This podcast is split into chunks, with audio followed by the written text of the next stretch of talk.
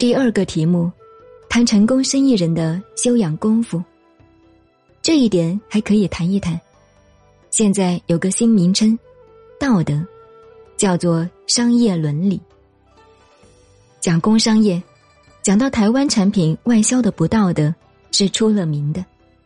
我一位学生从阿根廷借来的日记上提到，现在阿根廷要挖苦一个人就说，你是台湾东西吧？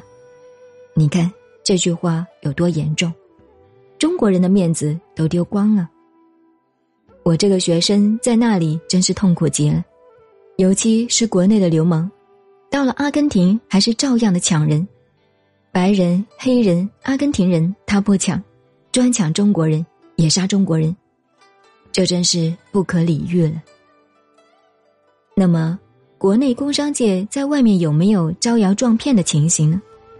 我想在座诸位都知道，的确是有的。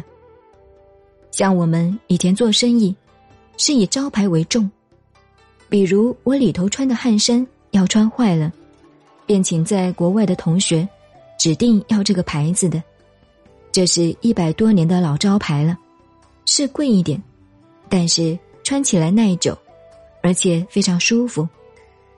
一百多年的老招牌的确有它的道理。现在我们上街看到什么狗不理老大房的，这些个招牌已经百把年了，这也是商业信誉的一种表现。现在不然了，尤其是工商界的外销部门，往往第一批一定好，第二批就差了，第三批退货。许多年轻人做生意，心里想，管他的，这一批赚了再说。这样一个不讲信用、不负责任的国民道德，有什么办法呢？但是现在许多国家也都走上这一条路，这便是世界性的问题了。这个问题是受到一种经济学说影响的结果。比如，凯恩斯的经济理论一出来，固然带动了三十年代、四十年代的经济发展，但是在非经济因素上却产生了莫大的流弊。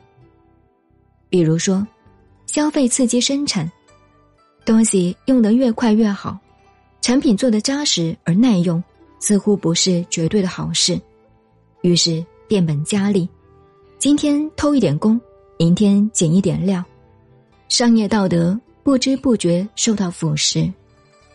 事实上，这还不纯粹是凯恩斯的经济思想的影响，而是整个物质文明畸形发展的结果。